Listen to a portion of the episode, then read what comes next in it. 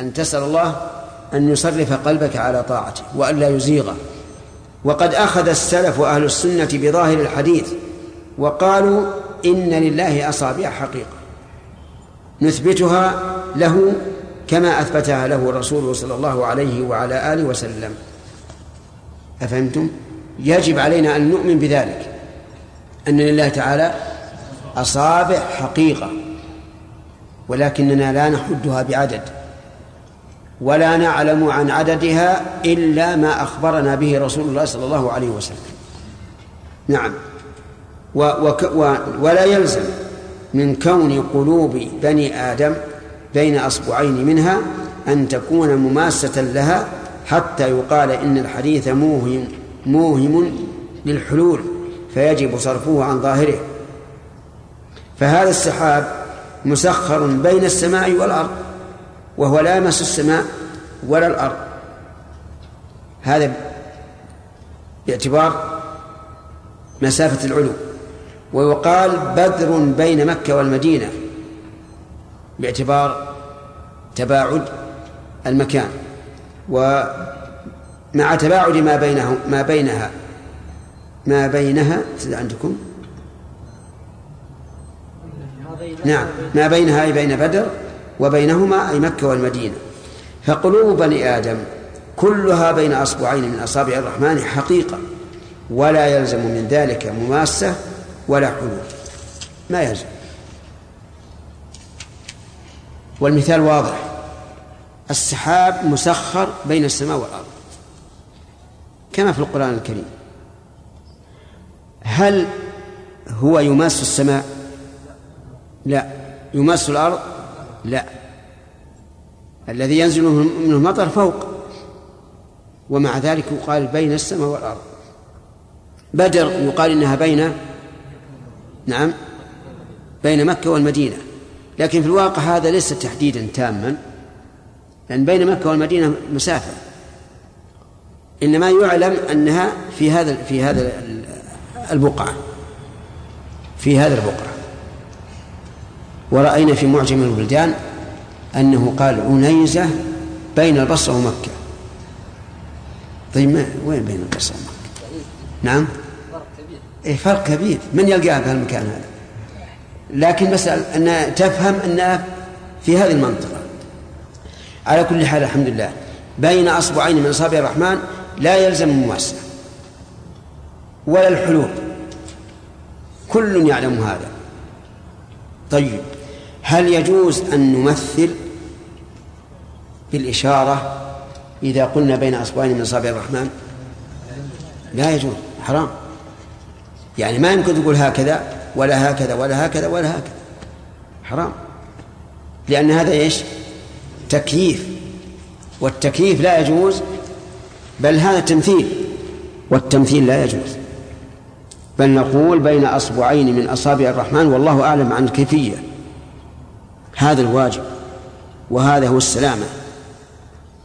أما ما سمعنا عن بعض الناس الذين يدعون أنهم من السلف وأنهم يريدون إثبات الحقيقة فتجد الواحد منهم يقول نعم بين أصبعين ويأخذ شيء معه بين أصبعين بين أصبعين. نعم حرام هذا. هذا تمثيل واضح. ثم من الذي قال لك إن الإصبعين الابهام والسبابه مثلا؟ أنا لو أقول لك آه، عندي حبة فص فص أضعها بين إصبعي وأكلها. تقدر تعرف إن هذه أو هذه؟ عجيب يا جماعة. ما تقدر. ما تقدر. لأنه يعني جاز يمسكها بالسبابة والإبهام. أو بالسبابة والوسطى أو بالسبابة والبنصر أو بالسبابة والخنصر فهمت؟ يمكن يمسكها بالوسطى والسبابة؟ يمكن بعض الناس شاطر. بعض الناس شاطر جدا.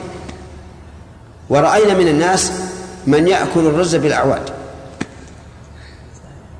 الرز تعرفون يأكل الرز بالأعواد يعني حبة الرز يأخذ بالعود بين عودين ويأكل. نعم؟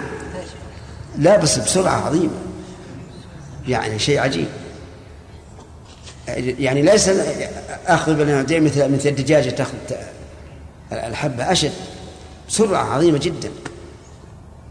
على كل حال لا يحل لإنسان يؤمن بعظمة الله وجلال الله أن يمثل كيف تكون القلوب بين أصبعين من اصابع الله ثم هو أيضا اذا إذا مثل لا بد أن ان تكون أن يكون هناك مماثل أليس كذلك؟ إذا من معناه أنك الآن أثبتت أن أصابع الرحمن عز وجل في صدور الناس وهذا محذور آخر إن علينا إذا أردنا الإيمان بالله واليوم الآخر واتبع واتباع الصحابة بإحسان ألا نتجاوز ما ما ما لم يفعلوه. ألا نتجاوز ما فعلوه بمعنى أن نسكت عما سكتوا عنه. والله كفى بنا فخر بهذا. طيب الحمد لله انتهى الجواب عن قلوب بني آدم بين أصبعين من أصابع الرحمن. المثال الثالث إني أجد نفس الرحمن من قبل اليمن. مثال الثالث منين؟ من الأمثلة التي سنسوقها. لكن بدأنا بهذا لأن الغزالي نقله عن الإمام أحمد. المثال الثالث إني أجد نفس الرحمن من قبل اليمن والجواب أن هذا الحديث رواه الإمام أحمد في المسند من حديث أبي هريرة رضي الله عنه قال قال النبي صلى الله عليه وسلم ألا إن الإيمان يمان والحكمة يمانية وأجد نفس ربكم من قبل اليمن. قال في مجمع الزوائد رجاله رجال الصحيح غير شبيب وهو ثقة. قلت وكذا قال في التقريب عن شبيب ثقة من الثالثة. وقد روى البخاري نحوه في التاريخ الكبير. إذا ليس في الصحيحين ولا في أحدهم. لكنه لا بأس به. لكن كيف نجيب عنه؟ وهذا الحديث على ظاهره. والنفس فيه اسم مصدر. نفس ينفس تنفيسا. مثل فرج يفرج تفريجا وفرجا. الحمد لله. نفس بمعنى تنفيس. نفس بمعنى تنفيس. وليس بمعنى الهواء الذي الذي آه، يخرج من الرئة. طيب وهل نفس تأتي بمعنى تنفيس؟ يقول نعم. اسمع. فرج المضارع يفرج المصدر تفريجا اسم المصدر فرجا. اسم المصدر فرجا. نفس المضارع ينفس المصدر تنفيسا اسم المصدر نفس.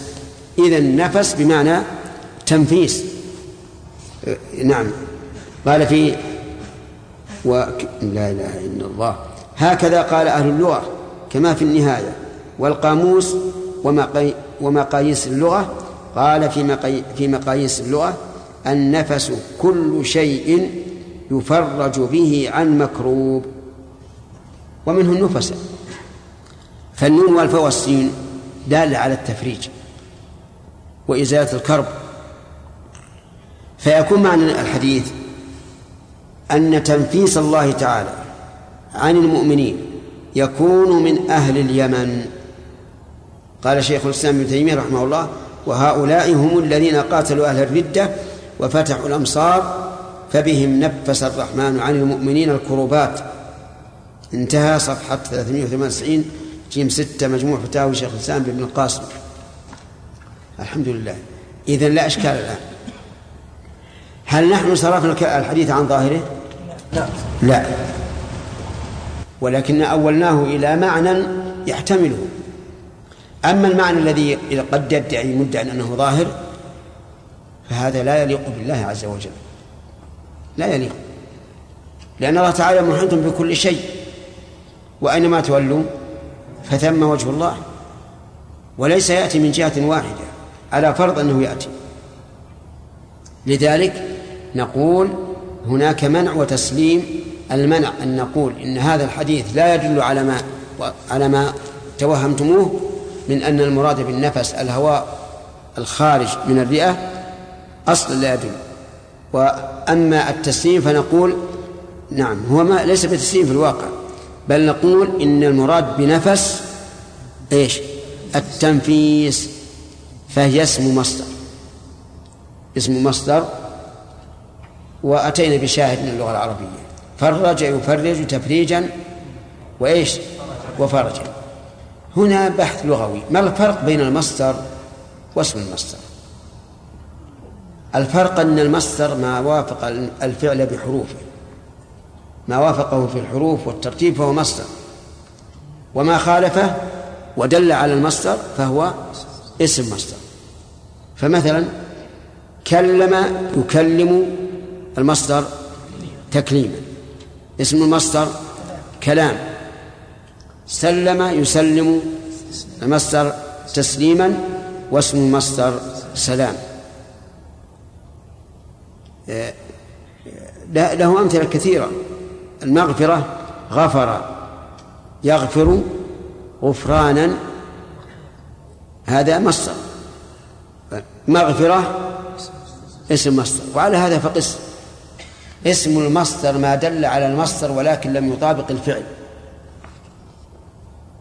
المثال الرابع قول الله تبارك وتعالى ثم استوى إلى السماء استوى إلى السماء في فيها آه، قولان في التفسير. والجواب أن لأهل السنة في تفسيرها قولين أحدهما أنها بمعنى ارتفع إلى السماء وهو الذي رجحه ابن جرير رحمه الله. قال في تفسيره بعد أن ذكر خلاف وأولى المعاني بقول الله عز وجل نعم.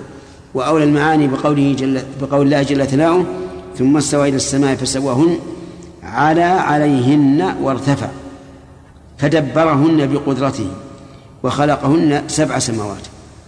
فجعل ابن جرير رحمه الله جعل إلى بمعنى على حمله على ذلك أن استوى جاءت في القرآن بمعنى العلو معداة بإيش؟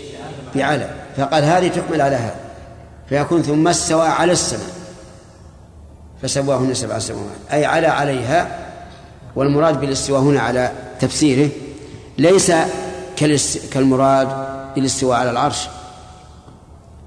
بل بل المراد العلو المطلق. ليس العلو الخاص. وذكره البغوي في تفسير قول ابن عباس.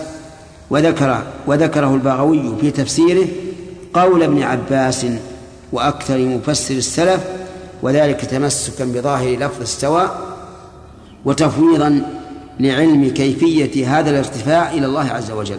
النبي صلى الله عليه وسلم إن قلوب بني آدم كلها بين أصبعين أصابع الرحمن ما الذي يمنعنا شيخ من حمله على ظاهره؟ فنقول انهم إن البينية هنا حقيقية لكنها ليست البينية التي يتخيلها عقل الانسان كما قلنا في المعية أنها حقيقية ولا يلزم منها المخالطه نعم والحلول إيوه وهذا هذا هذا هو الواقع نقول هي بين أصبعين من أصابع الرحمن لكن ما لا نعرف الكيفيه لا نعرفها لا بد أن نؤمن بهذا كما هو قاعدة قاعدة السلف نعم التبرع بالحجر الأسود هل فيه شرك؟ ها؟ هل فيه شرك؟ إيش؟ أن يتبرك بالحجر الأسود هل؟ فيه شرك؟ إي نعم الشرك لكنه ليس أكبر إلا إذا اعتقد أنه ينفع أو يضر. أما إذا قصد أنه بركة لأنه محل عبادة فهذا شرك اصغر لكن لو اعتقد أن الحجر ينفع مثل ما تنفع أحجار المشركين صار شركا أكبر. نعم. هل من المناسب أن يدرس العامه صفات الله عز وجل الخبرية والمعنوية من أجل أن يتعرفوا إلى الله عز وجل؟ ولا اقتصر في تعليم أما المعنوية فنعم يدرسون إياها. كالسميع والبصير والعليم والحكيم وما أشبه ذلك. أما الخبرية فالناس يختلفون. قد يفهم العام منها آه، التمثيل على طول. فهذا لا يعني لا يدرس درس عميق ولكن يقال مثلا إن الله إن الله عز وجل يداه مبسوطتان ينفق كيف يشاء كما في القرآن. فلكل مقام مقال. وابن مسعود رضي الله عنه ذكر قاعدة مفيدة. إنك لن تحدث قوما حديثا لا تبلغه عقولهم إلا كان لبعضهم فتنة. نعم. صرفنا قلنا النفس المتبادر إلى الذهن لا يليق بالله سبحانه وتعالى. النفس. ما هو النفس النفس النفس فتح الفاء. النفس. نعم. قلنا هذا لا يليق بالله سبحانه لا يليق بالله سبحانه وتعالى لأن الله سبحانه وتعالى لا جوف له. لا ما قلنا لا جوف له. قلنا. إحنا قلنا لا جوف له إيه. قلنا صمد. قلنا صمد. والله قال عبد الرحمن بن جمعة. لكن ذكرنا فيما سبق أن بعض السلف فسره بهذا بأنه الذي لا جوف له. وعلل هذا بأن الذي له جوف يحتاج إلى أكل وشرب وهواء. وأنا أرى أن التعمق إلى هذا الحد لا ينبغي. يقال صمد هو الكامل في صفاته الذي تصمد إليه جميع مخلوقاته. الشيخ أحسن الله إلى هذا. نحن إذا فسرنا سمن بهذا بإيش؟ إذا قلنا هو الكامل في صفاته يحتاج إليه جميع مخلوقاته. نعم. فإذا ما دل على أن يمتلك لحقه النفس؟ نفس؟ لا هذا ناخذه من دليل عقلي. لا يش- الشيخ لا يجوز صرف ال- النصوص بالعقل. لا لا أص- أصل هذا يعني نقص. يعتبر نقصا. كون الله سبحانه وتعالى يحتاج إلى نفس هذا نقص بلا شك. كيف نعرف هذا نقص بعقولنا؟ نعرفه بأنفسنا الآن. الآن لو يقتل نفسك. إيش؟ هذه. لا حتى حتى العيب لا يكون مع الله عز وجل مهما كان. وقد ذكرنا فيما سبق قواعد.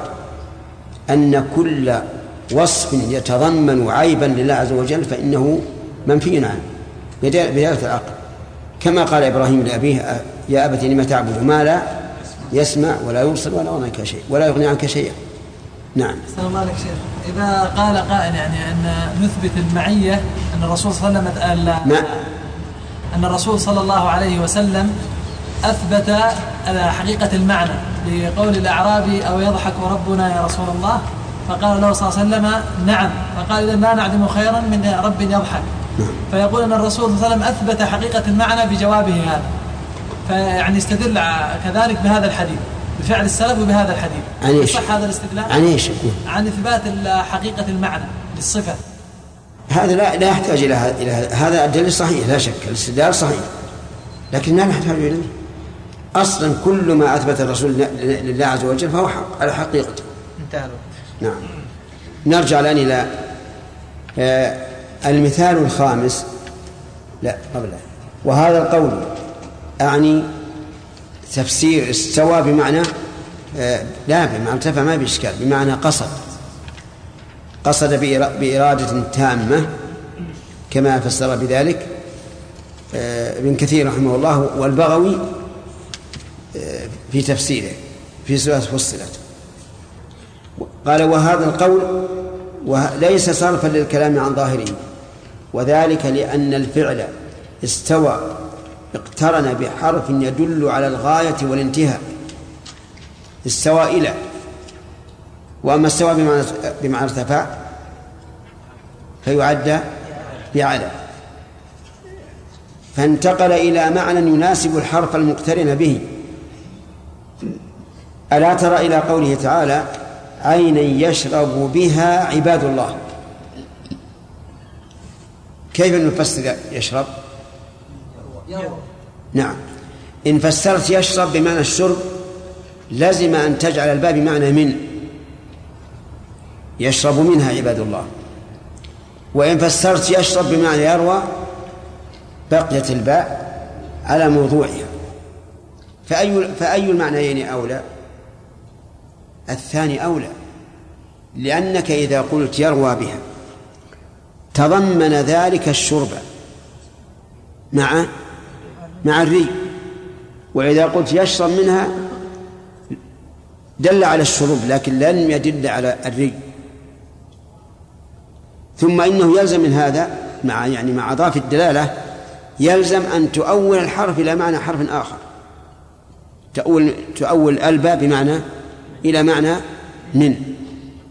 هذه المسألة اختلف فيها البصريون والكوفيون. فقال بعضهم التجوز في العامل وقال بعضهم التجوز في الحرف الذين قالوا التجوز في الحرف قالوا يجب أن نجعل الحرف حرفا يناسب إيش؟ العامل. والذين قالوا التجوز في العامل قالوا يجب أن نجعل العامل على وجه يناسب الحرف. ويسمى هذا التضمين. وهذا أصح أصح طريقا وأبين وعلى هذا استوى إلى السماء. يجب أن نفسر استوى بمعنى يناسب إيش؟ إلى الذي هو الحرف وعلى كلام ابن جرير رحمه الله يجب أن نفسر إلى بمعنى على. طيب ألا ترى إلى قوله تعالى عينا يشرب بها عباد الله حيث كان معناها يروى بها عباد الله؟ لأن الفعل يشرب اقترن بالباء فانتقل إلى معنى يناسبها وهو يروى فالفعل يضمن معنى يناسب معنى الحرف المتعلق به. هذا مقتضى اللغة العربية. المثال الخامس والسادس.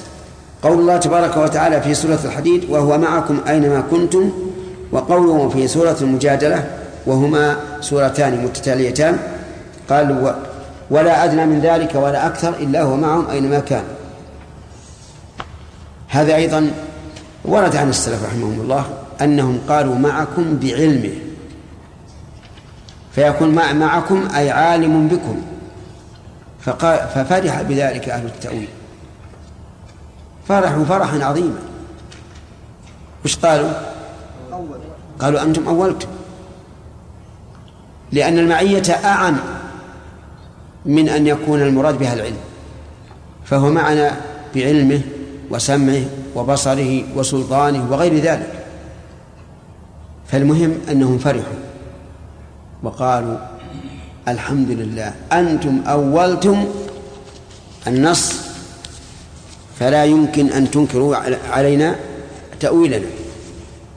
والجواب أن الكلام الجواب أن الكلام في هاتين الآيتين حق على حقيقته وظاهره ولكن ما هي حقيقته وظاهره؟ لأن الآية صريحة في أنها حق وهو من؟ الله معكم. وكل ضمير يرجع إلى الله إلى الله عز وجل سواء في فعل أو في ضمير أو, أو في اسم أو غيره فإنه إلى الله نفسه حقيقة. فنقول حق على حقيقته وظاهره ولكن ما حقيقته وظاهره؟ هل يقال إن ظاهره وحقيقته أن الله مع خلقه معية تقتضي أن يكون مختلطا بهم؟ أو حالا في أمكنتهم أو يقال إن ظاهره وحقيقته أن الله مع خلقه معية تقتضي أن يكون محيطا بهم علما وقدرة وسمعا وبصرا وتدبيرا وسلطانا وغير ذلك من معاني ربوبيته مع علوه على عرشه فوق جميع خلقه. الآن لدينا احتمالان.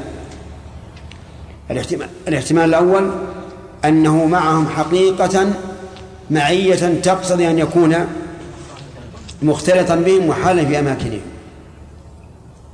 الثاني أن يكون المعنى أنه معهم حقيقة معية تقتضي سعة علمه وقدرته وسمعه وبصره وسلطانه وغير ذلك. فهو وإن كان على عرشه فهو معنا. لا يخفى عليه شيء من أمورنا ولا يشد عنه شيء من أحوالنا. أيهما أولى؟ الثاني بلا شك. ولا ريب أن القول الأول لا يقتضيه السياق ولا يدل عليه بوجه من الوجوه وذلك لأن المعية هنا أضيفت إلى الله عز وجل وهو أعظم وأجل من أن يحيط به شيء من مخلوقاته. ولأن المعية باللغة العربية التي نزل بها القرآن لا تستلزم الاختلاط أو المصاحبة في المكان. وإما وإنما تدل على مطلق مصاحبة ثم تفسر في كل موضع بحسبه. نعم. الأول لا يقتضي السياق ولا يدل عليه. لماذا؟ لأن المعية هنا أضيفت إلى من؟ إلى الله عز وجل. ونحن نؤمن بأن الله تعالى لا يحيط به شيء من مخلوقاته. ولا يمكن أن يحيط به شيء من مخلوقاته. ولو قلنا أن المعية تقتضي الاختلاط- لزم أن تحيط به المخلوقات. وكما ذكرنا فيما سبق في العلو أنه إذا قلنا إنه معنا في الأرض لزم أحد أمرين ولا بد وهما إما التعدد وإما التجزؤ وكلاهما باطل.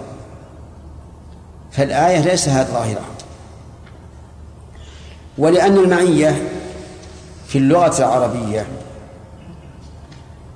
معناها مطلق المصاحبة وتفسر في كل شيء بحسبه. ألا ترى إلى الرجل يقال إن زوجته معه؟ ها؟ وش المراد بالمصاحبة هنا؟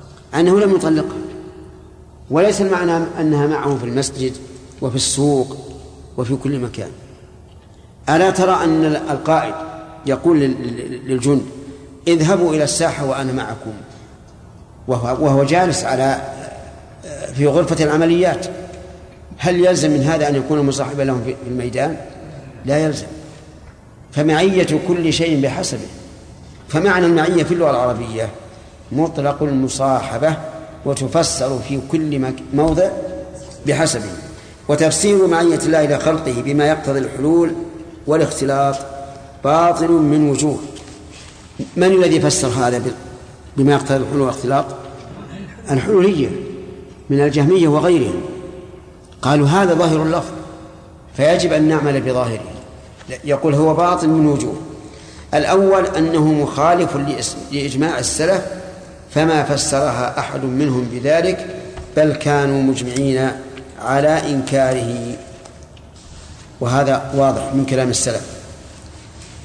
قال عبد قال عبد الله بن مبارك هو معهم أي هو عالم بهم ولا نقول كما تقول الج- الجهمية إنه ها هنا في الأرض. وعلى هذا درجة السلف. يعني أنكروا أن يكون المراد معية الاختلاط معية الاختلاط. وأنكروا هذا. الثاني أن أنه مناف لعلو الله تعالى الثابت بالكتاب والسنة والعقل والفطرة وإجماع السلف هل العلو ثابت بهذه الأدلة الخمسة؟ بالكتاب مثاله علي نور. علو الله ثابت بالكتاب. قال تعالى سبح اسم ربك الأعلى. نعم. السنة. السنة ثابت عدة آه، السنة الفعلية والقولية والتقريرية. نعم. هات واحد منها. الفعلية فعل الرسول صلى الله عليه وسلم في حجة الوداع لما أشار إلى السماء وقال أنا قد بلغت اللهم فاشهد ويرفع السبابة ويرفع نعم. في في حجة الوداع يقول ألا هل بلغت؟ قالوا نعم. قال اللهم اشهد. طيب معروف. آه، العقل العلو صفة كمال والسفل صفة نقص. تمام. الفطرة محمد كل أحد مفطور على أن الله عز وجل فوق نعم. ولذلك إذا ضاقت عليه الحيل فإنه إذا دعا الله؟ نعم. أين يرفع إليه إذا دعا- إذا دعا الله؟ إلى العلو. أي نعم إلى السماء. لا تجد أحدا يدعو الله ويقول اللهم اغفر لي. اللهم اغفر لي. إلى الأرض ما يمكن. ولا إلى اليمين ولا إلى الشمال. إنما إلى فوق. هذا شيء مفطور عليه الناس كلهم. طيب. الإجماع. أحمد. الصحابة كانوا يقرؤون القرآن ويسمعون كلام النبي صلى الله عليه وسلم يعوذ بالله ولم ينقل عن أحد منهم أنه قال أو قال خلاف. نعم. أن الصحابة يقرؤون القرآن ويسمعون السنة. لم يرد عن واحد منهم أنه قال إن الله مختلط بالخلق بل هم مجمعون على ما دل عليه الكتاب والسنة. وهذا طريق من طرق معرفة الإجماع ينبغي للإنسان أن يتفضل له. لأنه قد قد يفهمك أحد ويقول هات لي نص عن أبي بكر أنه قال إن الله في السماء. قد لا يتسنى لك هذا. لكن تقول أبو بكر يقرأ القرآن ويسمع السنة وكلها مملوءة من من إثبات العلو ولم ينقل عنه أنه قال بخلاف ذلك. قال وما كان منافيا لما ثبت بدليل كان باطلا بما ثبت به ذلك المنافي. سبحان الله جيد هذا. إذا كان علو الله ثابتا بهذه الأدلة الخمسة فإثبات أنه في الأرض باطل بالأدلة الخمسة. واضح هذا ولا غير واضح؟ يقول وما كان منافيا لما ثبت بدليل أي دليل كان؟ كان باطلا بما ثبت به ذلك المنافي وهذا واضح يا إخوان. لو قال قائل أنت تقول إنه باطل بالكتاب والسنة والعقل والفطرة كيف ذلك؟ نقول لأن ثبوت العلوم كان بالكتاب والسنة والإجماع والعقل والفطرة والإجماع. ما كان مخالفا لما ثبت بهذه كان باطلا لأنه مخالف لما ثبت. وعلى هذا فيكون تفسير معية الله لخلقه بالحلول والاختلاط باطلا بالكتاب والسنة والعقل والفطرة وإجماع السلف. فجاء وقت الأسئلة الآن. نعم. قوله تعالى في المستوى إلى السماء. كلام من كثير شيخ. لماذا قلنا نقول أن معناه ارتفع وقصد؟ يكون استوى على بابها ويكون من ضمن لا ما يمكن. لأنك إذا قلت استوى بمعنى ارتفع. وإلى للغاية. صار قبل هذا أين؟ دون السماء. ما يستقيم هذا. ممكن يعني نرد على هؤلاء الذين قالوا أن النفس بمعنى يعني آه، تلبيس الهواء. الخارج من الرئة. بحديث آخر يعني قول النبي صلى الله عليه وسلم من نفس أن نؤمن قربة من قرب الدنيا نفس الله عنه بها نفس يوم القيامة. إيه. أما ممكن شيخ نفس الله عنه كربة. إيه كربة. لهذا يعني ما يقتضي أن الله سبحانه وتعالى يعني يفرج عنه معناها التفريج. هذا تفريج. أي نعم. هذا يمكن أن يستدل به. نعم. ثابك الله يا شيخ. ما الفرق بين العبارتين؟ الله معنا بذاته في كل مكان والله معنا في كل مكان هو لا فرق بينهم ما سواء بذاته أو بغير ذاته لأن يعني بذاته إنما يأتون بها للتوكيد فقط. يعني صحيح يا شيخ. نعم. ما فيها حرج. أيهم الله معنا بذاته في كل مكان. لا لا فيها حرج لأنه قد يفهم السامع أنها حلول. لكن لو قلنا وهو معكم من هو؟ الله, الله. عز وجل. لكنه ليس معناه لو قلنا إنه معنى بذاته أوهم السامع اللي ليس عنده آه، علم عميق. هذا المعنى الباطل. قررنا نعم. أن المعية لا تقتضي المخالطة. قررنا له هذا؟ لا ما هو لا تقتضي لا تستلزم. قد تقتضي المخالطة كما لو قلت الماء مع اللبن يعني مختلطا. لا أنا أرى هنا فيها بحث إن شاء الله. المعية هذه فيها بحث طويل. نعم. شيخ أثابك الله بعضهم من يرد على هل هل الحلول الاتحاد على باستدلال من آية آية المجادلة. يقول إن الآية المجادله السياق يدل على أن المعية معية علم. نعم. لأنها مبدوءة بالعلم ومختومة بعلم نعم هذا قرين على أن المراد به على أن المراد بالمعية هنا لوازمها هذا صحيح شيخ الجواب لا بأس بشيء يعني ما ما هو بذاك في الصحة؟ لأن حتى لو قلنا علمه في كل مكان فيها إشكال. نعم. يا سليم. والله عنك شيخ. كيف نخلي للم... يكون مجال لخوض الناس في العلو والرسول صلى الله عليه وسلم قال يوم سال الجارية قال إن قالت إن الله هو أقرها وقال وقال اعتقها فانها مؤمنة. لم يقول صلى الله عليه وسلم انه ينزل بعض الأحيان في الأرض وبعض الأحيان يعني اقرها قرر قرار تام شيخ. إي نعم. أقول كيف يعني للناس خوض فيه بعد الكلام هذا والله يا أخ سليم يا أخ سليم احمد الله على العافية من لم يجعل الله له نورا فما له من نور نسأل الله لا يزيغ قلوبنا ولا قلوبكم. نعم. شيخ الإسلام قد قعدنا قاعدة فيما سبق أننا إذا أتتنا صفة إذا أتتنا صفة مثل صفة الجهة أو الجسم أننا نتوقف في المعنى في اللفظ. أما المعنى فنحكم فيه بعقولنا. لا لا نستفصل فيه. إذا أراد إن أريد به معنى باطلا رددنا رددناه رددنا المعنى. لا يا رجل كيف تحكيم العقل؟ تحكيم العقل الآن عقلك هل يدلك على أن الله تعالى موصوف بصفات الكمال؟ إجمالا. طيب ومنزه عن صفات النقص. إجمالا. إذا كان كذلك كل شيء يتضمن النقص مما يضاف إلى الله فهو مرفوض. واضح. الحاجة الحاجة إلى الأكل مثلا. نقص ولا ولا ولا كمال؟ طيب إذن الله منزه عن الأكل. حتى وإن لم وإن لم نقرأ القرآن. هذا واضح. العاقل المراد بالعقل الذي ينافي ما جاء في الكتاب والسنة. فمثلا إذا قال وجاء ربك قال ما يمكن يجب. المراد جاء أمره. لا نقول من الذي يمنعه؟ عن المجيء. أنت لا تثبت مجيئا كمجيئنا مثلا. لزيارة شخص أو ما أشبه ذلك قل هو مجيء يليق بجلاله وعظمته ولا ولا نكيفه.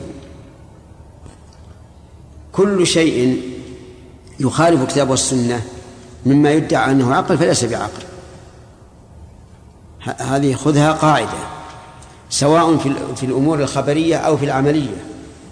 لأن الحمد لله الكتاب والسنة إنما جاء بما يوافق صريح المعقول. انتهى الوقت. بسم الله الرحمن الرحيم. جاء المسابقة نمضي فيها ولا نتركها في الكتاب اللي نقرأ له؟ مسابقة.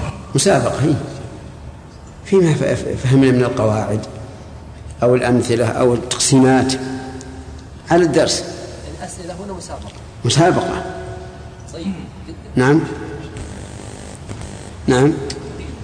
مفيدة؟ شوف أجل طيب. اقرأ عبد الله. قال المؤلف حفظه الله تعالى وعلى هذا فيكون تفسيره معية الله لخلقه بالحلول والاختلاط باطلا بالكتاب والسنة والعقل والفطرة وإجماع السلف. الثالث أنه مستلزم للوازم باطلة لا تليق بالله سبحانه وتعالى. بسم الله الرحمن الرحيم. الحمد لله رب العالمين وصلى الله وسلم على نبينا محمد وعلى آله وصحبه أجمعين. سبق لنا أن لله تعالى مع خلقه معية حقيقية لأن ذلك هو ظاهر القرآن ولكنها معية مضافة إلى الله تبارك وتعالى. فلا يمكن أن تنافي كماله. فهل يمكن أن يقال إنها معية اختلاط؟ الجواب لا لأن هذا ينافي كمال الله عز وجل. فإن الله سبحانه وتعالى فوق كل شيء ثبت علوه بالكتاب والسنة وإجماع السلف والعقل والفطرة. بل نقول معية حقيقية مضافة إلى الله فتقتضي أن تكون معية خاصة به. أما تقسيم المعية إلى أقسام فهذا ليس موضعا. نحن الآن نذكر إيش؟ قواعد. هذا الكتاب قواعد. من جنس أصول الفقه للفقه. والتفصيل مر علينا والحمد لله في العقيدة الوسطية. قال ولا يمكن لمن عرف الله تعالى وقدره حق قدره يعني عظمه حق تعظيمه وعرف مدلول المعية في اللغة العربية التي نزل بها القرآن أن يقول إن حقيقة معية الله تعالى لخلقه تقتضي أن يكون مختلطا بهم أو حالا فيهم لماذا لا يمكن هذا؟ لأن هذه معية مضافة إلى الله عز وجل وإذا كانت معية معية مضافة إلى الله لازم أن تكون لائقة به. ومعلوم أنه لو قيل إنها تقتضي الاختلاط مع الخلق في أماكنهم لكان ذلك منافيا للإضافة الاختصاصية التي تليق بالله. وفكر أنت الآن هل يمكن لأي إنسان أن يقول إن الله معك في المرحاض؟ إذا كنت في المرحاض أعوذ بالله. لا يمكن. إطلاقا. إذا كان لا يمكن نقول إنه لا يلزم أن يكون مقتضاها الاختلاط بل هي معية مضافة إلى الله كسائر صفاته. طيب فإذا تبين ذلك قال فضلا عن أن تستلزم ذلك الذين يقولون إن الله معنا في كل مكان يقولون هذا مستلزم المعية. وقد سبق أن ضربنا لكم أمثالا بأن المعية تطلق على من بينك وبينه مسافات. مثل؟ أي بدر بين المدينة ومكة. الرجل الرجل مثلا القائد يقول للجند أنا معكم وهو بعيد في غرفة القيادة. القمر كل الناس يقول القمر معنا. يقول نسير والقمر معنا أو على يميننا أو شمالنا. وأين موضعه في السماء. وهو من أصغر آيات الله عز وجل. فإذا تبين بطلان هذا القول تعين أن يكون الحق هو القول الثاني. الحق هو القول الثاني بالنصب ولا القول؟ القول بالنصب لأنه هو هنا ضمير فصل. وضمير الفصل لا يؤثر. كما قال تعالى لعلنا نتبع السحرة إن كانوا إيش؟ هم الغالبين ولا الغالبون؟ الغالبين. فتجد أن ضمير الفصل لم يغير الإعراب لأنه هو حرف ليس له محل من الإعراب. نعم. يقول هو القول الثاني وهو أن الله تعالى مع خلقه معية تقتضي أن يكون محيطا بهم علما وقدرة تقتضي. انتبه لكلمة تقتضي. لأن الوارد عن السلف أنه معهم بعلمه تفسير لها بمقتضاها ولوازمها لا بحقيقة معناها. والذي جرهم يا أخواننا الذي جرهم إلى هذا هو أن الجهمية في ذلك الوقت لهم صولة. يقولون للعامة إن الله معنا نفسه في الأرض. والعام إذا قرأ وهو معكم أينما كنتم. ثم قيل له هذا المعنى يلتبس عليه الأمر أو لا؟ يلتبس عليه الأمر بلا شك. وعقول العوام لا لا يعني لا تستوعب أن يقال إن الله معنا حقيقة وهو في السماء. لا تستوعب هذا. فلذلك عدل السلف. والذي ومرادي من بعد الصحابة. وإن كان قد روي عن المسؤول نحو هذا القول إن معنى وهو معهم أي هو عالم بهم لكن عدلوا عن ذلك من أجل تيسير الفهم على العامة. فإذا قيل للعامي هو معكم أي بعلمه أي يعلمكم لا يخفى عليه أمركم إطمأن وعرف. لكن لو قيل له إنه حقيقة معك وهو في السماء قد لا يتصور هذا وقد لا يحتمل هذا عقله. نعم وقد لا يحتمل هذا عقله. ونحن إذا فسرناها باللازم المحقق لم نخرج عن معناها لأنه سبق لنا أن لازم قول الله ورسوله حق وأنه من قول الله ورسوله. ومن هنا نعرف أن الفتوى قد تتغير بحسب الحال. بحسب الحال. لكن ليس هذا تغيرا لأصل الحكم لأن الأحكام ما يمكن تتغير لكن لتغير العلل الموجبة للحكم. طيب نقول إذن هو هو مع خلقه معية تقتضي أن يكون محيطا بهم علما وقدرة وسمعا. وبصرا وتدبيرا وسلطانا وغير ذلك مما تقتضيه ربوبيته مع علوه على عرشه فوق جميع خلقه عز وجل. وقد أشار إلى هذا ابن كثير رحمه الله في تفسيره وأشار إليه أيضا ابن رجب رحمه الله بأنه ليس معهم بالعلم فقط بل بالعلم والسمع والبصر والقدرة والسلطان وغير ذلك مما تقتضيه الربوبية. وهذا هو ظاهر الآيتين بلا ريب. ما هما الآيتين؟ ما هما الآيتان؟ آية الحديد والمجادلة. نعم. لأنهما حق ولا يكون ظاهر الحق إلا حقا ولا يمكن أن يكون الباطل ظاهر القرآن أبدا. ما هو الباطل؟ القول بأنه معنا في المكان. هذا قول باطل. وإذا كان الإنسان يعرف مدلول العلو وأصر إلا أن يكون في الأرض فإنه كافر. لأنه مكذب لله ورسوله. والآية المشتبهة هذه تحمل على إيش؟ تحمل على المحكم يا جماعة. كل آية كل حديث مشتبه يحمله على المحكم الذي لا يشتبه. لا تكن كالذين في قلوبهم زيغ يتبعون ما تشابه ويضربون القرآن أو السنة بعضها ببعض. قال شيخ الإسلام رحمه الله في الفتوى الحموية صفحة 103 لا صفحة إيش؟ ثلاثة ومائة جيم خمسة من مجموع الفتاوي لابن قاسم. ثم هذه المعية تختلف أحكامها بحسب الموارد. فلما قال يعلم ما يلج في الأرض وما يخرج منها إلى قوله وهو معكم أينما كنتم دل ظاهر الخطاب على أن حكم هذه المعية ومقتضاها أنه مطلع عليكم شهيد عليكم ومهيمن عليكم ومهيمن عليم بكم دل ظاهر هذا الخطاب ظاهر الخطاب على أن حكم هذه المعية والحكم غير المعنى. الحكم هو المقتضى واللازم وما أشبه ذلك. ولهذا مر علينا في الأسماء. السميع له معنى وله حكم. المعنى هو ثبوت السمع والحكم أنه يسمع.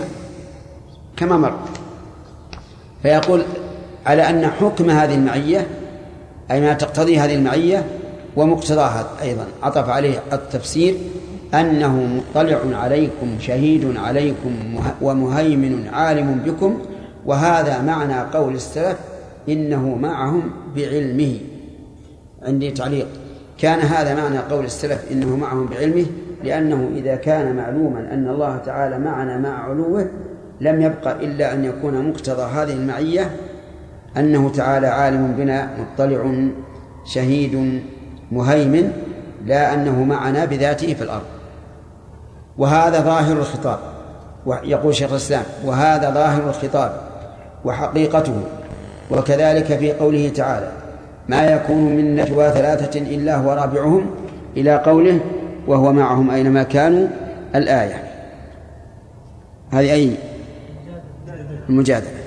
ولما قال النبي صلى الله عليه وسلم هذا كلام ابن تيمية رحمه الله ولما قال النبي صلى الله عليه وسلم لصاحبه في الغار لا تحزن إن الله معنا. كان هذا أيضا حقا على ظاهره ودلت الحال على أن حكم هذه المعية هنا معية الاطلاع وهذا بالمعنى العام. والنصر والتأييد وهذا بالمعنى الخاص. ثم قال فلفظ المعية قد استعمل في الكتاب والسنة في مواضع يقتضي في كل موضع أمورا لا يقتضيها في الموضع الآخر. مثلا يراد بها النصر والتأييد ويراد بها الإحاطة ويراد بها التهديد حسب ما يقتضيه السياق. فيقال فإما أن تختلف دلالتها بحسب المواضع أو تدل على قدر مشترك بين جميع مواردها وإن وإن امتاز كل موضع بخاصية. يعني معنى ذلك أن شيخ الإسلام يقول إما أن تختلف دلالتها بحسب المواضع. وعلى هذا فتكون من قسم المشترك. مشترك يعني إذا كان اللفظ يدل على معنيين فأكثر.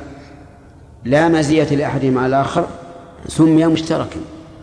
ومثلوا لذلك بكلمة عين.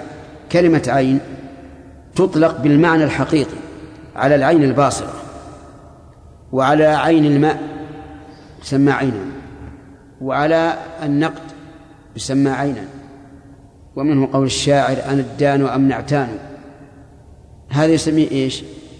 نسميه مشتركا ومنه القرء اسم مشترك. بين إيش؟ الحيض والطهر. ولهذا اختلف العلماء في قوله تعالى ثلاثة قروء. هل المراد ثلاثة أطهار أو ثلاث حيض؟ المهم المشترك هو الذي يدل على معنيين على السواء. يعني أنه يقال حقيقة في هذا وهذا. يسمى مشترك. ضدها المترادف. المترادف ألفاظ متعددة والمعنى واحد. مثل إنسان وبشر. قمح بر. وله أمثلة. فالشيخ الإسلام يقول هل نجعل المعية أن تختلف دلالتها بحسب المواضع بمعنى أنها مشترك من من قسم المشترك. أو نقول إنها تدل على قدر مشترك بين جميع مواردها وإن امتاز كل موضع بخاصية. وهذا يسمونه مشككا.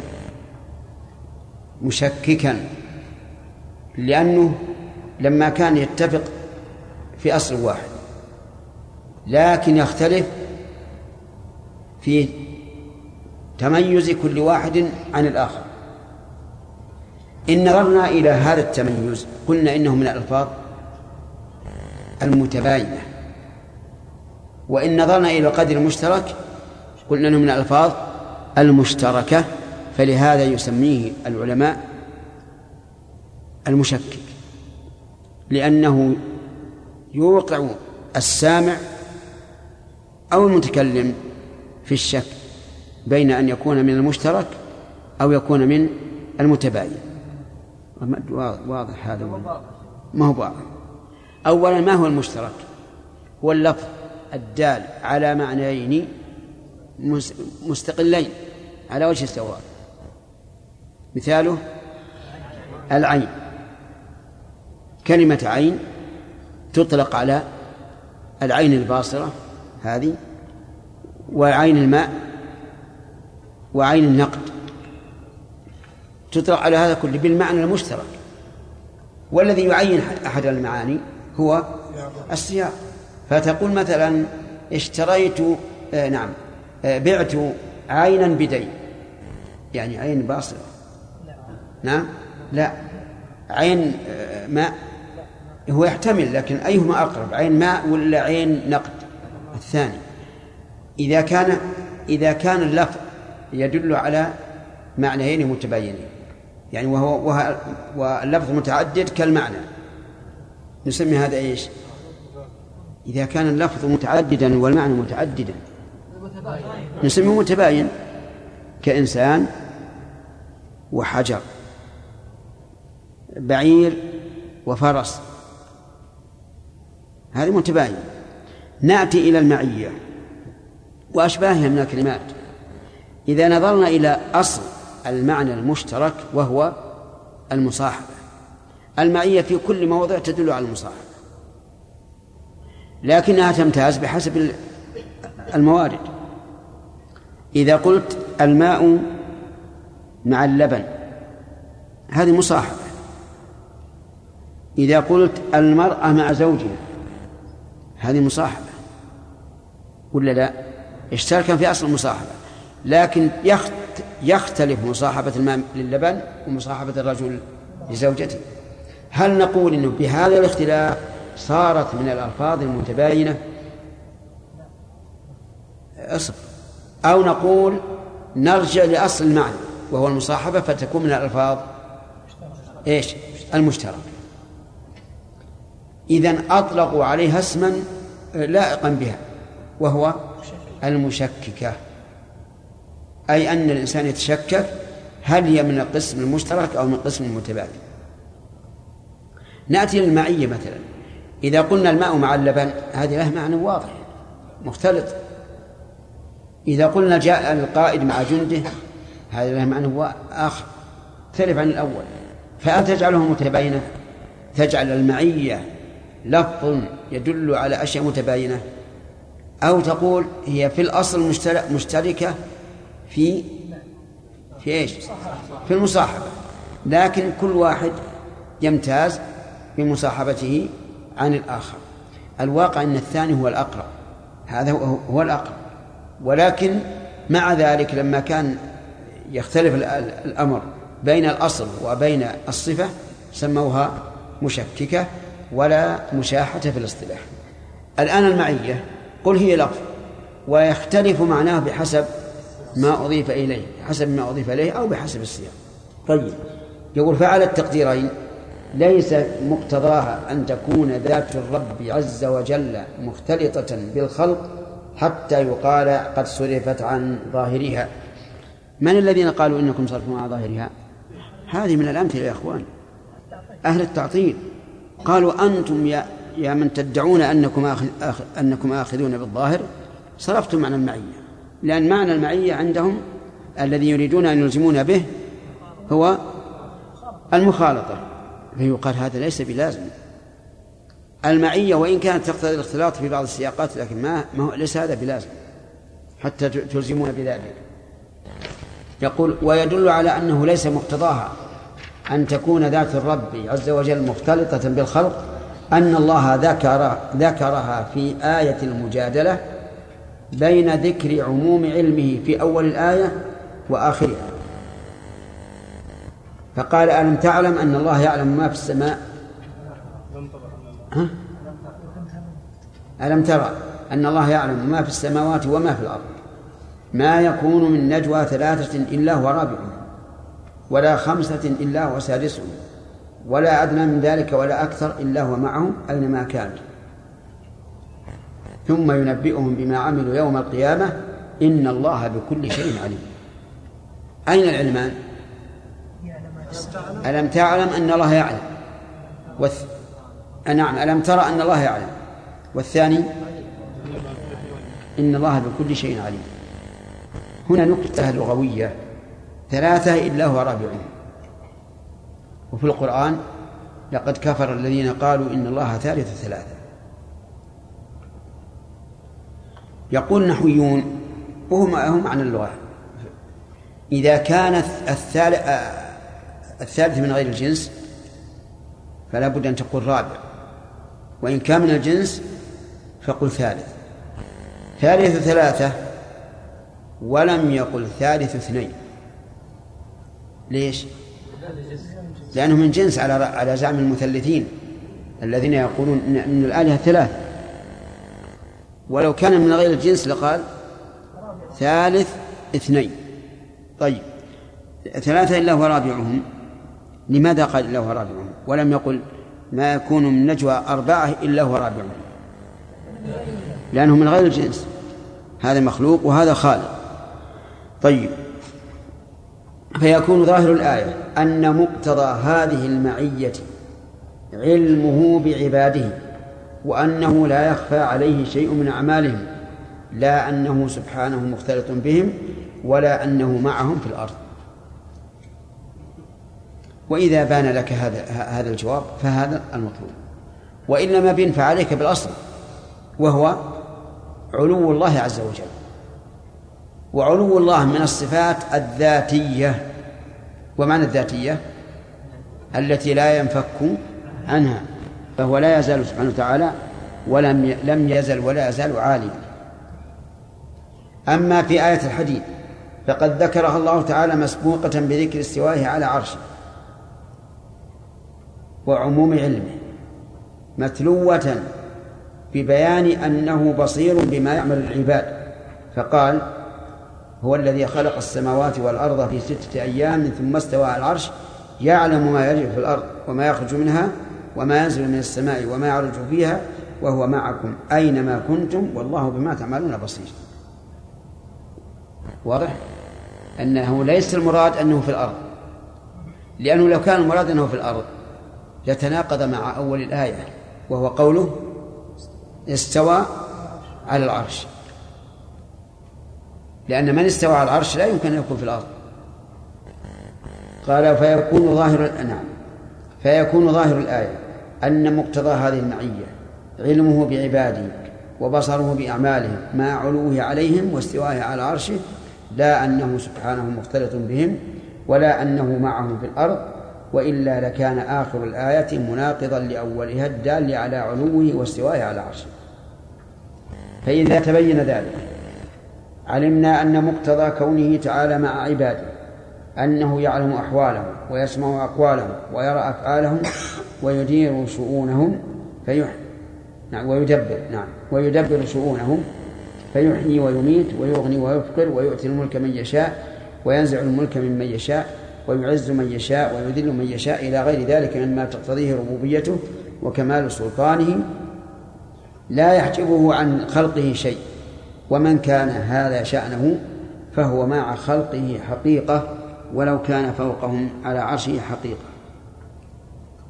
عندكم تعليق هنا؟ وقد سبق أن المعية في اللغة العربية لا تستلزم الاختلاط أو المصاحبة في المكان.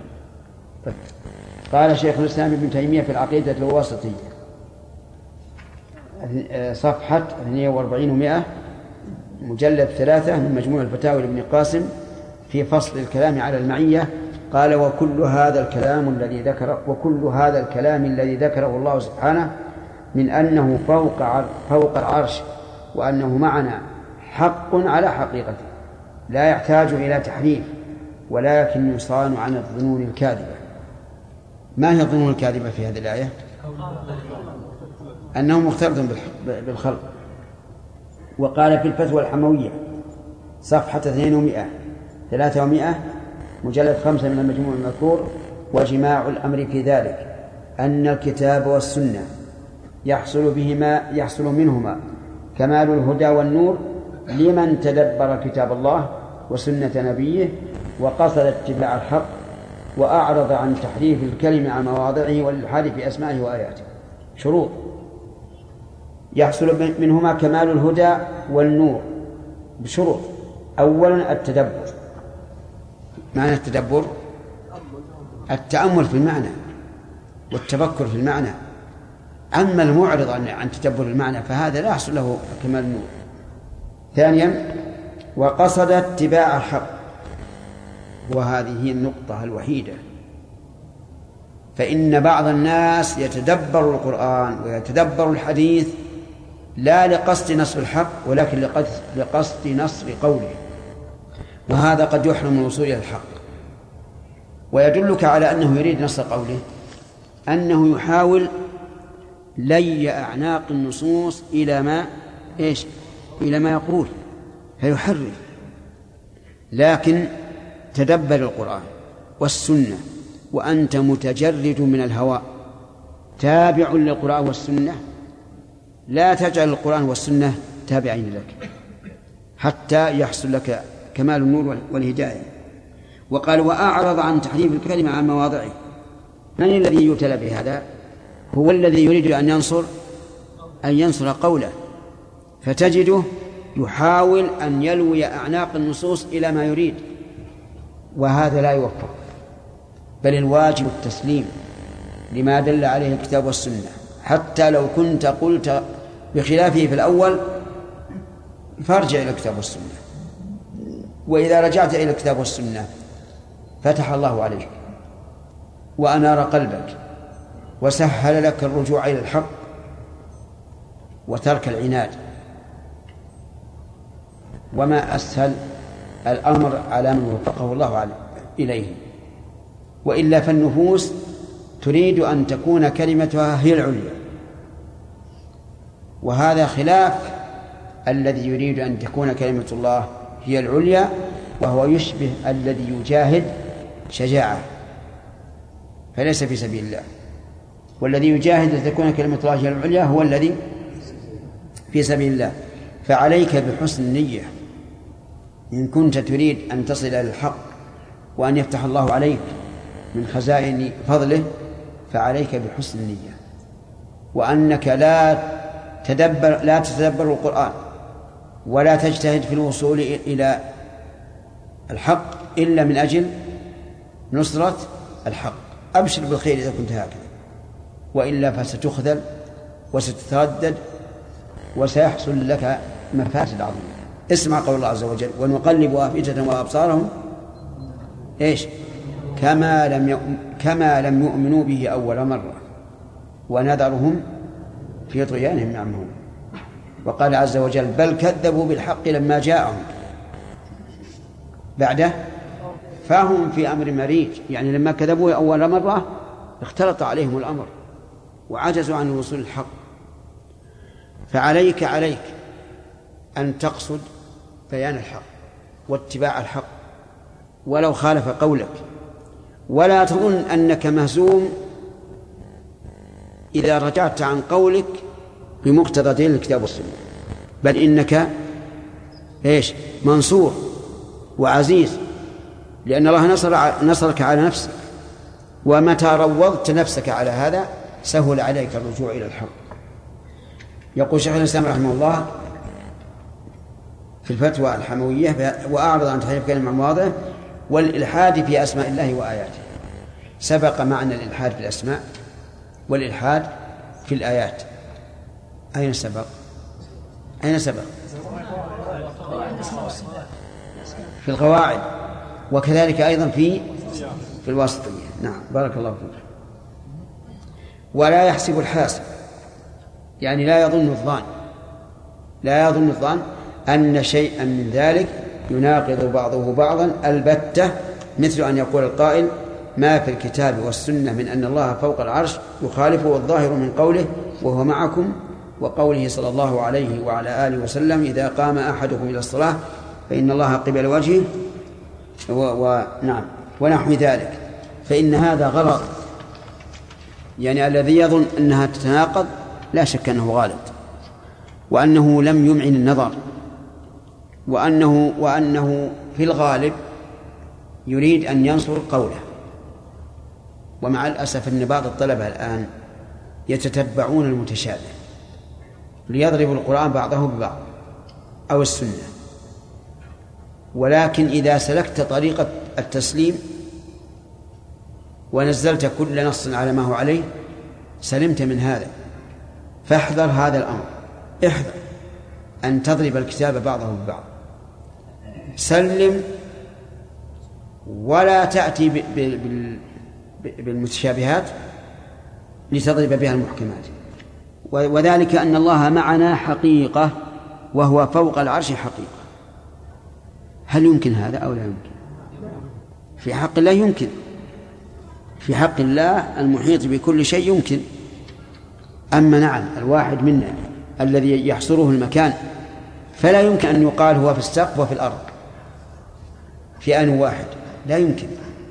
لكن الرب عز وجل يمكن أن يكون معنا حقيقة وهو فوق عرشه وهذه المعية ليست معية أنه في الأرض نفسها هذا لا يمكن. كما سبق. طيب. كما جمع الله بينهما في قوله سبحانه وتعالى هو الذي خلق السماوات والأرض في ستة أيام ثم استوى على العرش. يعلم ما يرجو في الأرض وما يخرج منها وما ينزل من السماء وما يعرج فيها وهو معكم أينما كنتم والله بما تعملون بصير. في أي سورة؟ الحديد؟ طيب. فأخبر سبحانه وتعالى أنه فوق العرش يعلم كل شيء وهو معنا أينما كنا كما قال النبي صلى الله عليه وعلى آله وسلم في حديث الأوعال والله فوق العرش وهو يعلم ما أنتم عليه. حديث الأوعال هذا حديث رواه أهل السنن. واختلف العلماء في صحته وأنكره المتأخرون إنكارا عظيما وقالوا هذا لا يمكن أن يصح لكن شيخ الإسلام وابن القيم رحمهم الله يستدلان به دائما وأدنى أحواله عندهم أن يكون حسنا ولذلك يستدل به شيخ الإسلام وابن القيم في مواضع كثيرة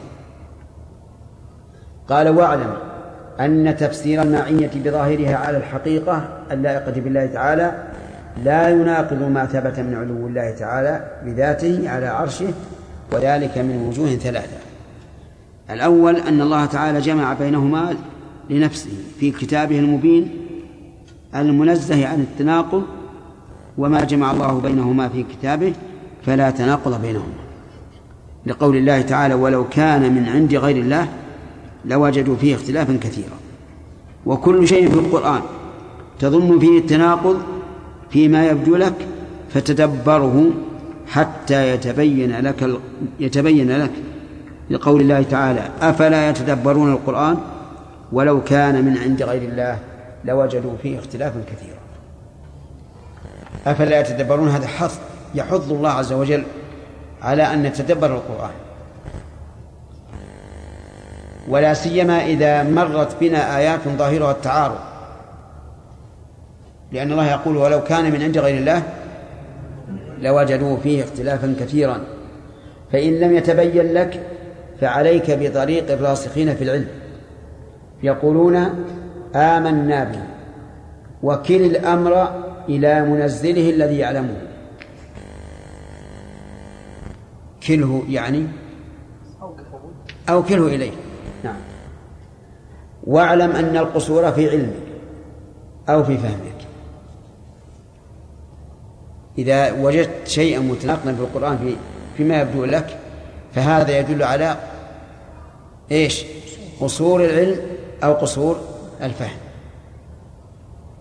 أو تقصير التدبر. لكن كلامنا في المتدبر أحيانا يتدبر الإنسان ويتدبر ويتدبر ويبقى عنده إشكال. فنقول إن هذا نقص. ولكن ما موقفنا إذا عجزنا عن الجمع؟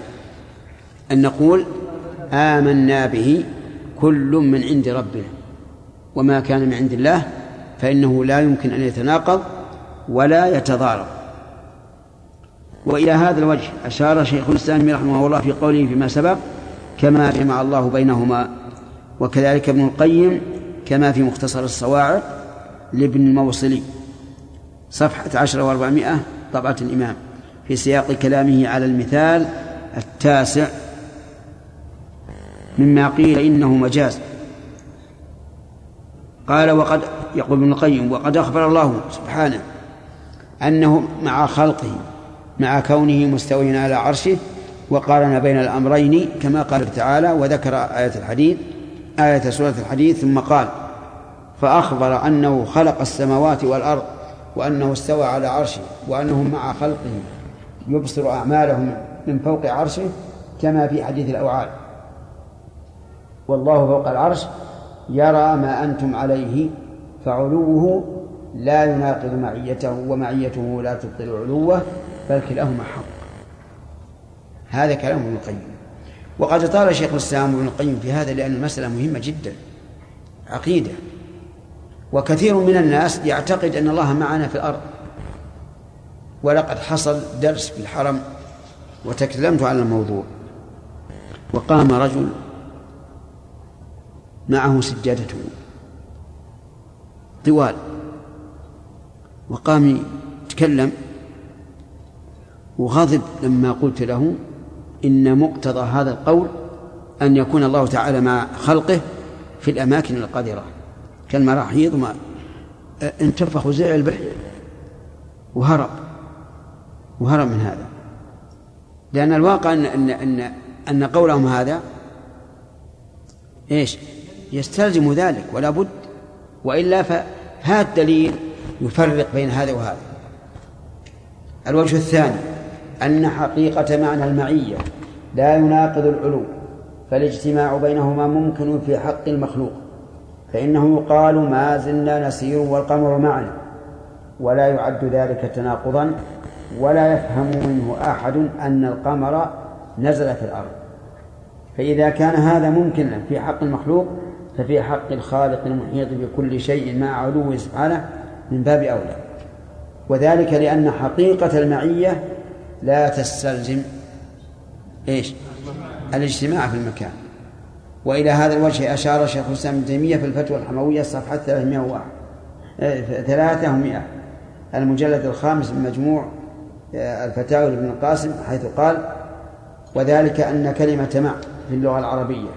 إذا أطلقت فليس ظاهرها في اللغة إلا المقارنة المطلقة فليس ظاهرها في اللغة إلا المقارنة المطلقة من غير وجوب مماسة أو محاذاة عن اليمين أو الشمال فإذا قيدت بمعنى من المعاني دلت على المقارنة في ذلك المعنى فإنه يقال ما زلنا نسير والقمر معنا أو النجم معنا ويقال هذا المتاع معي لمجامعته لك وإن كان فوق رأسك فالله مع خلقه حقيقة وهو فوق عرشه حقيقة انتهى.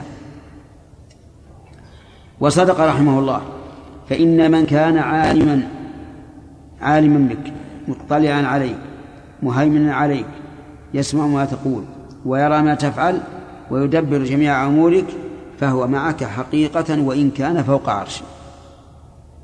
وإن كان فوق عرشه حقيقة لأن المعية لا تستلزم لا تستلزم الاجتماع في المكان. الوجه الثالث منين؟ من اجتماع العلو والمعية.